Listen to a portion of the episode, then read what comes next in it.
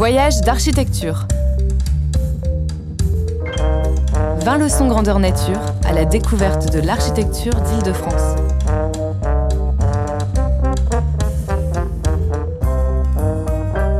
Une émission des CAE d'Île-de-France, d'après les leçons itinérantes organisées lors des Journées nationales de l'architecture 2017.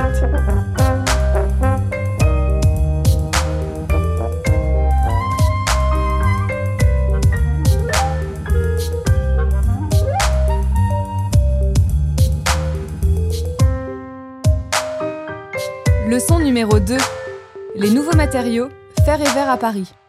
Un reportage d'Émilie Valla. Bonjour.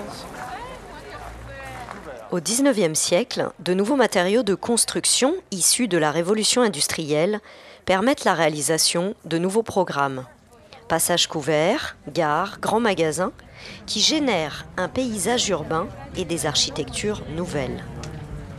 Un voyage en car et à pied avec Stéphanie Renaud, architecte, et Jean-Michel Paillet, architecte et directeur du Conseil d'architecture, d'urbanisme et de l'environnement de Seine-Saint-Denis. Non Est-ce que tout le monde m'entend? Oui. D'accord. Bien, ben, bienvenue à tous. Euh, alors aujourd'hui, on va parler du fer et, et du verre. En fait, ce qui, intéressant, ça va être une visite qui va beaucoup être centrée sur, euh, sur le 19e siècle, euh, puisqu'on a un certain nombre de réalisations dans Paris qui, existent depuis l'époque et qui sont assez représentatives de, euh, de cette architecture. Quand je, je dis le fer, en fait, c'est un terme générique parce qu'on utilise de la fonte, de l'acier et du fer proprement dit. Et donc ça, se, ça commence à se développer surtout au début du, du 19e siècle. Son utilisation, en fait, elle va être aussi euh, l'occasion de se mettre en place dans des nouveaux programmes. Euh, le 19e siècle va voir se développer des choses qui n'existaient pas avant, comme les gares, par exemple. Et puis on va avoir la période des expositions internationales qui va avoir besoin de faire de très grands pavillons. Donc on va avoir aussi euh, besoin d'un matériau qui permette de, de faire des grandes portées. Et, euh, et, puis on va avoir d'autres types de, programmes qui n'existaient pas, qui sont liés au commerce. On va en voir deux types. Euh, D'une part les, passages parisiens, puis d'autre part les grands magasins qui, sont, qui succèdent. Euh, sur l'aspect la, purement architectural, on va être confronté à un débat entre architectes et, et ingénieurs dont Stéphanie va vous parler et à qui je passe la parole. Je suis Stéphanie Renaud, architecte au CAU 93. Et effectivement, je prends le relais sur le sujet du débat esthétique qui va s'engager euh, autour de l'usage du fer. Donc tous les bâtiments que nous allons visiter en fait vont traduire cette ambiguïté euh, culturelle, à savoir euh, on utilise le fer à l'intérieur pour pouvoir développer de très grandes surfaces, pour avoir des, des portances qui sont euh, un petit peu euh, inédites, mais en revanche on, on va s'atteler à euh, cacher toujours ce fer, c'est-à-dire que les façades restent en pierre en empruntant ce langage éclectique très utilisé jusqu'à la fin du 19e siècle. Voilà, on avait encore plein d'autres choses à dire, mais nous sommes arrivés, donc euh, nous pouvons désormais descendre. On se fait attention en traversant et on se retrouve tous au pied de les horloges d'Armand. Merci.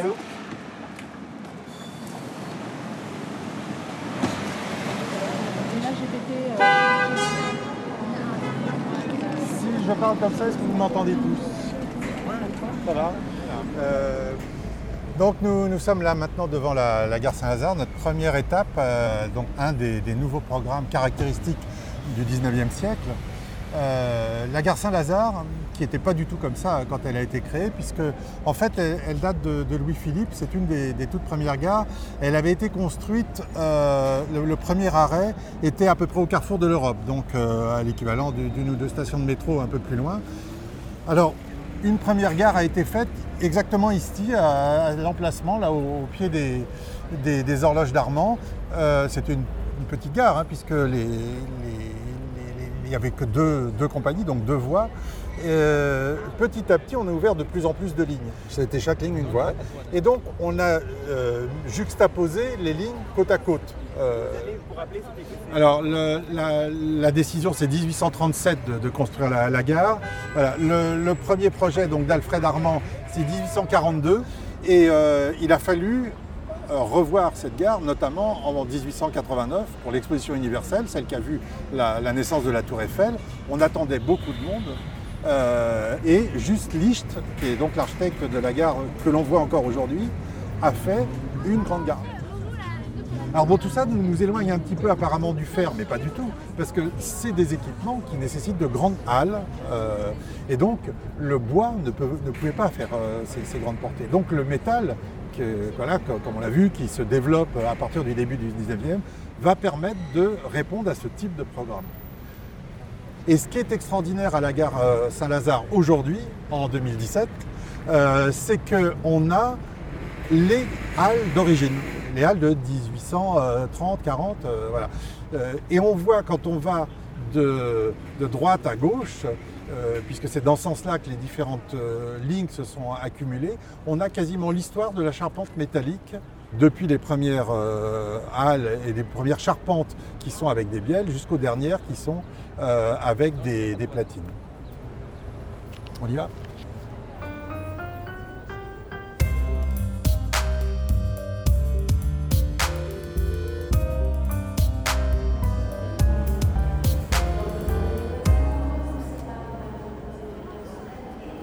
Voilà, là on est devant la toute première euh, halle. Hein, c'est historiquement c'est presque émouvant enfin de, voir. Euh, évidemment tous les gens qui viennent, les millions de personnes qui passent tous les jours, ont d'autres soucis que de regarder les, charpentes et donc ils se précipitent pour leur train. Mais on voit ce principe de charpente sous forme de câble. Et on remarque autre chose, c'est que euh, on n'a pas une très très grande portée de cette euh, halle-là. On va voir que les plus récentes, enfin les dernières, ont des portées beaucoup plus grandes. Et puis elle n'a pas une très grande longueur non plus. On, voit bien que les trains aujourd'hui sont bien plus longs. Elle est doublée d'une autre halle plus récente qui est au loin là-bas. On va mieux le voir en, se déplaçant. Et donc ici, ce qu'il faut, l'essentiel qu'il faut retenir, c'est le principe d'une charpente en bielle, hein, donc euh, en câble pour le dire autrement, avec ces gros ronds qui, retiennent, qui sont les nœuds en fait. On va se, se déplacer. Sinon, on va se retrouver à Cherbourg, pourquoi pas. Voilà, c'est comme quoi ça va pas changer, hein, c'est toujours. Euh... Attends, on va se mettre par là. Pardon, excusez-moi. La suivante est à peu près sur le même modèle. Elle est le même principe, on voit encore le principe des câbles. Ce qui est amusant et intéressant, c'est de voir que ça repose sur des colonnes qui sont traitées un peu comme des colonnes antiques, avec un chapiteau. Euh, voilà, c'est des colonnes en fonte, en trois parties, le socle, le fût et le chapiteau, euh, qui, euh, les architectes et les ingénieurs ont quand même cette culture de l'architecture classique et qui, qui s'exprime y compris dans ces matériaux. Et ça, c'est souvent une des histoires de, de, de, de l'architecture, c'est qu'un quand un nouveau matériau apparaît, et même des technologies, même pas que de l'architecture, on essaye de faire avec le nouveau matériau ce qu'on savait faire avec l'ancien, avant de lui trouver ses spécificités et de lui reconnaître son esthétique propre. Alors on va se déplacer, on va voir qu'on va arriver à une nouvelle génération euh, de, de charpente. Donc on a parfois des, petits raccords, hein. là on a des, là on a une petite charpente plus étroite, en fait c'est un raccord entre deux. Euh, voilà. Mais on voit déjà que là on est dans une autre, euh, on est dans une autre époque. On en a une troisième qui est sur le même principe que les deux premières. Et là on en a une, on voit qu'on n'est plus du tout avec des câbles, mais avec des plaques. En fait c'est du fer laminé, c'est-à-dire qu'on passe le fer dans une, une sorte de presse et on sort des plaques et qui vont être boulonnées entre elles. Donc c'est une esthétique différente, ce sont des formes différentes, des résistances différentes, mais ça va permettre des portées beaucoup plus grandes ce qui n'est pas forcément évident sur celle-là, mais qui va être tout de suite après.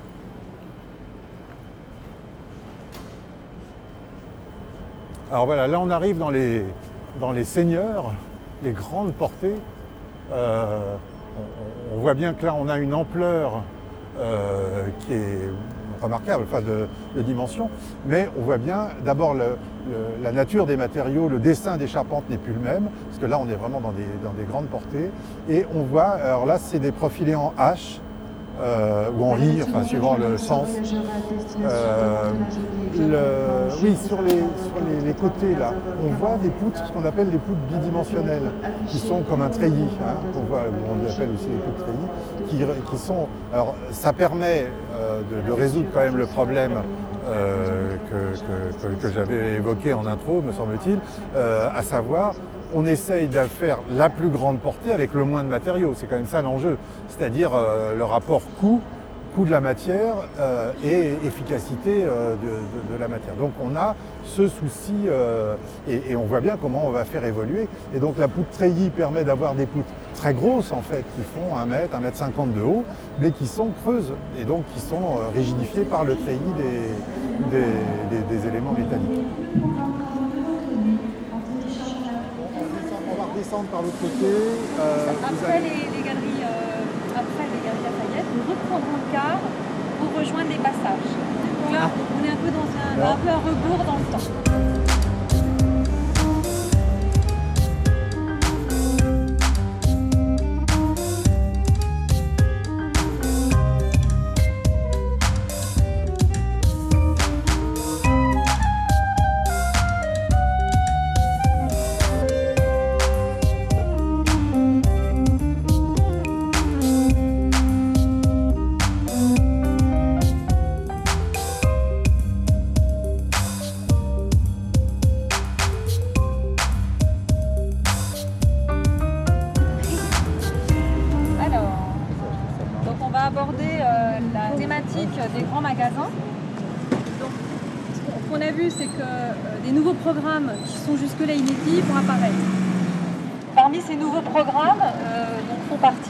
Magasins euh, pour lesquels il n'existe pas de référence. C'est-à-dire n'a jamais construit euh, de grand magasin.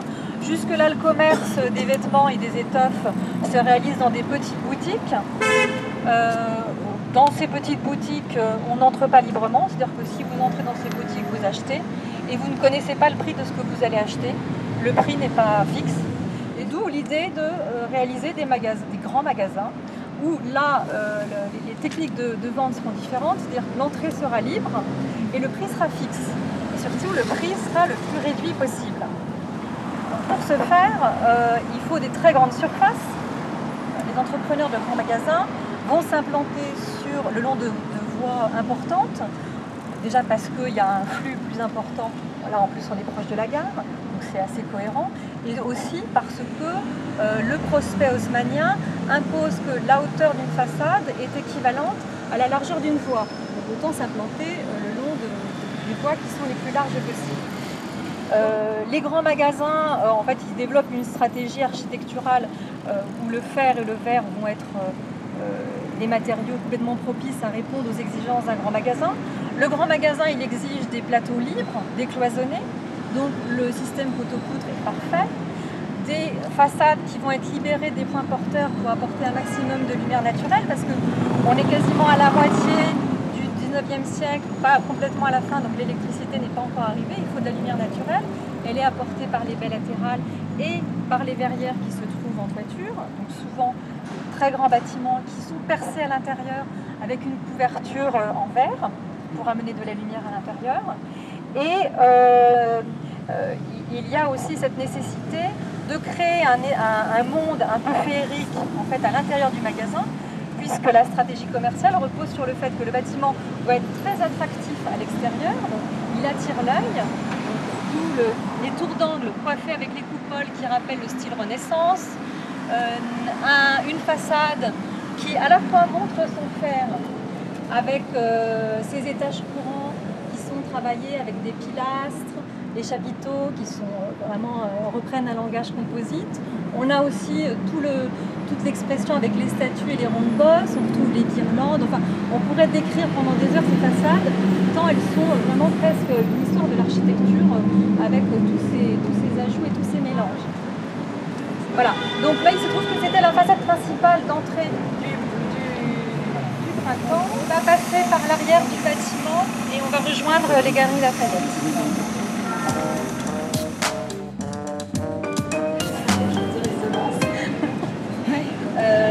Voilà. Là, donc on est devant les Galeries Lafayette, donc euh, réalisé euh, en tout cas dans sa première tranche, par Georges Chedan en 1912. Pour la petite histoire, la coupole a été réalisée en 5 mois, c'est un chantier très très court, aussi pour les raisons de standardisation qu'on évoquait au début, c'est-à-dire que tous les éléments sont préfabriqués en usine et assemblés sur place. Les plateaux, en revanche, et les, éléments structurels sont réalisés en béton armé. Euh, ça va être le premier grand magasin qui va être doté d'ascenseurs, puisque l'électricité est déjà arrivée. Et d'ailleurs, ce qui expliquera que le, travail qui va être effectué sur les façades va avoir tendance à se couper de l'extérieur, puisqu'on n'a plus besoin de la lumière, étant donné qu'on a l'électricité. La ventilation mécanique et la climatisation arrivent avec l'électricité, on n'a plus besoin d'apporter d'air. Donc c'est un bâtiment qui est complètement autonome, c'est une espèce de grosse machine qui fonctionne par elle-même, avec toujours cette idée de j'attire le chaland, je le fais rentrer et il est capturé par la féerie intérieure. Et là, c'est le rôle de, cette coupole qui est superbe. En plus, la sous-face, la sous-face des étages a été travaillée euh, notamment par Majorel, y compris les garde-corps, qui sont extrêmement travaillés, extrêmement beaux. Ils s'inscrivent dans un style à nouveau. Euh, juste un petit, un petit clin d'œil sur l'escalier central de Galerie Lafayette qui a été déposé en 1973 un escalier à plusieurs volets qui reprend le principe de l'escalier d'honneur euh, de, l'Opéra Garnier. Mais par contre, si ça vous intéresse, au premier étage, près de la galerie des galeries, là, euh, près du stand Louis Vuitton, pour la petite histoire, vous avez un morceau de l'escalier conservé, qui est exposé. donc on peut voir de près le travail justement de, de Majorel sur la tôle, sur le fer, c'est très... Et les ascenseurs sont splendides.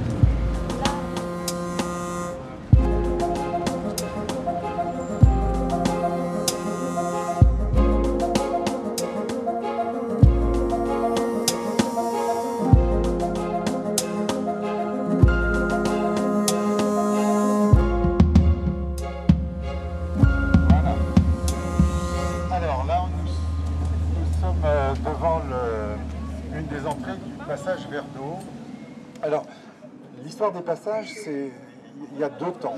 Mais euh, encore une fois, et comme je le disais tout à l'heure, la grande première période des passages, c'est à partir de 1820. Il y a une première euh, période qui, a eu lieu. Il y a eu une, crise économique euh, vers 1830, et puis il y a eu une deuxième période de passage 1840-1850. Voilà la grande période des passages. On était dans un Paris qui n'est pas celui qu'on connaît aujourd'hui. Il faut se rappeler qu'avant les percées haussmanniennes, donc avec ces grands îlots difficiles à traverser, il fallait contourner par des chemins énormes. Depuis, les, les percées haussmanniennes nous ont fait des grandes avenues, puis il y a eu pas mal de rues postérieures qui ont été, euh, euh, qui ont été ouvertes. Mais à l'origine, il n'y avait pas. Donc les passages permettaient de, traverser, d'aller d'un point à un autre. Et euh, l'idée a été de, faire euh, des commerces. Euh, l'autre aspect qui, joue dans la, vogue qu'on dit les passages, c'est ce qu'était le paysage de la rue parisienne. Il n'y avait pas de trottoir. donc les, chevaux, les, voitures à cheval, etc. passaient partout. Donc pour les piétons, c'était assez dangereux. Le sol, c'était de la terre. Les, les gens jetaient les, leurs eaux usées par les fenêtres, etc. Euh. Et puis les rues n'étaient pas éclairées. Et d'un seul coup, on a créé un, système où le sol était euh, voilà, avec un revêtement en sec. Deuxièmement, il y avait de l'éclairage au gaz.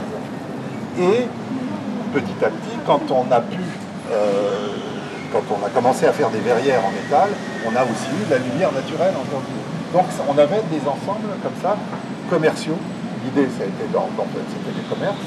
Donc c'est l'ancêtre du, centre commercial, du grand magasin. Hein. C'est ce que disait Stéphanie tout à l'heure, c'est qu'on fait historiquement la visite un petit peu à l'envers. Mais c'est un endroit, contrairement à la rue, où vous avez effectivement des commerces et vous avez une porte pour rentrer chez les gens, vous avez euh, des choses un petit peu aléatoires, tandis que là, vous avez un espace qui est totalement dédié au commerce, comme nos centres commerciaux aujourd'hui. Hein. C'est-à-dire tout est fait pour le commerce.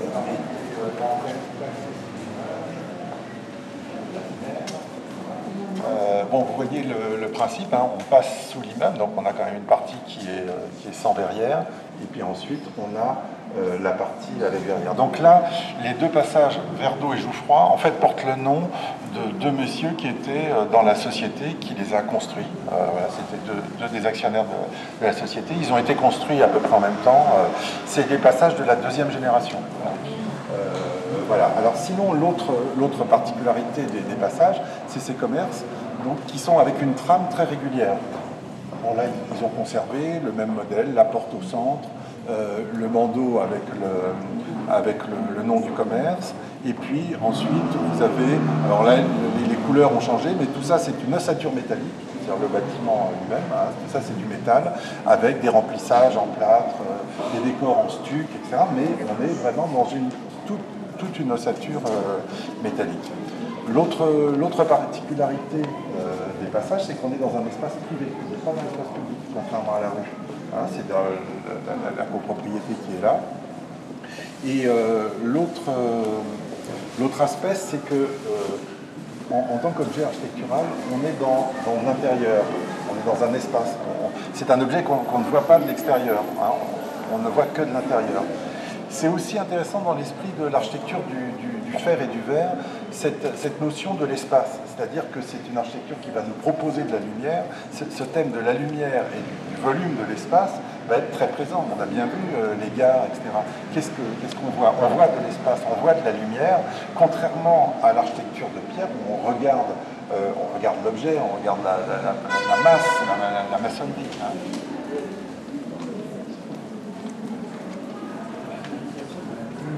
Alors, ce qui a joué sur la, la, la fin de l'attractivité de, de, des passages, c'est que euh, les rues ont commencé à se doter de lumière publique, d'éclairage public. Donc, c'était pas, ils n'étaient plus les seuls à l'avoir. Deuxièmement, sont apparus les trottoirs.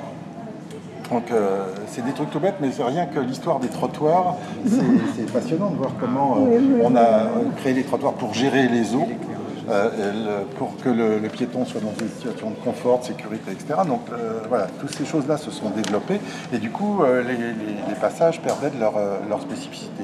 Et puis il y a eu le percement des rues. Puis encore un autre élément de, la vie urbaine qui est apparu à ce moment-là, qui, a beaucoup changé la vie des, Parisiens, c'est l'apparition des omnibus, des transports en commun. Ça n'existait pas. Donc seuls les nobles avaient des voitures qui leur permettaient de se déplacer, etc. Et puis après, dans un, deuxième temps, un peu plus tard, on revient à ce qu'on disait tout à l'heure, c'est les grands magasins qui, qui apparaissent, bon, le bon marché, etc., du coup, qui offrent euh, là euh, une, nouvelle, un, nouveau type de, consommation, un nouveau type de modernité, et le passage, euh, beaucoup disparaissent. Puis, on les a redécouverts, mais au XXe siècle, euh, bien plus tardivement, et là plutôt comme des lieux pittoresques, des lieux de tourisme, ce qui sont aujourd'hui, mais euh, plus du tout le, le, lieu principal de la, de la consommation.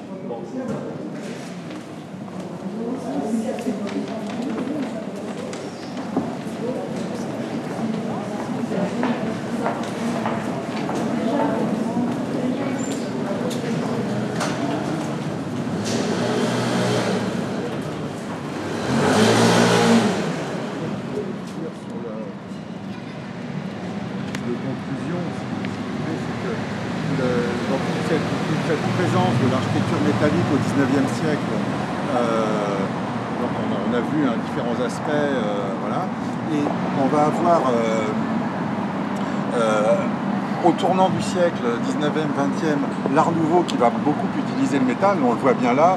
Pour certains d'entre vous connaissent peut-être le, les œuvres de Guimard euh, qui avaient marqué le paysage de Paris avec les, les, les bouches de métro qui marquent Paris, mais on, on a un, un, problème aussi euh, par rapport à la production du métal, c'est qu'à partir de 1870 et jusqu'en 1914, l'Alsace et la Lorraine ne sont plus françaises. Donc le minerai, etc., c'est plus nous qui l'avons.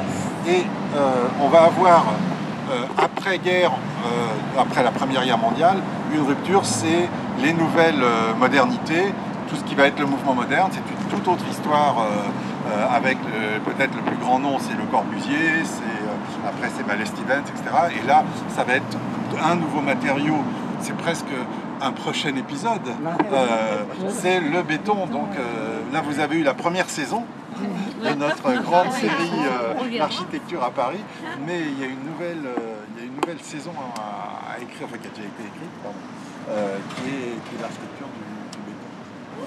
Bon, et bien ceux qui ne reprennent pas le car, je vous dis au revoir.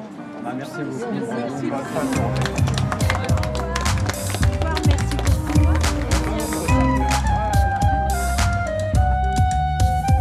Voyage d'architecture.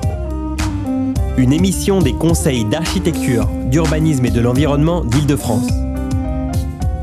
Enregistré le 15 octobre 2017 à l'occasion des Journées nationales de l'architecture. Avec le soutien de la Direction régionale des affaires culturelles d'Île-de-France.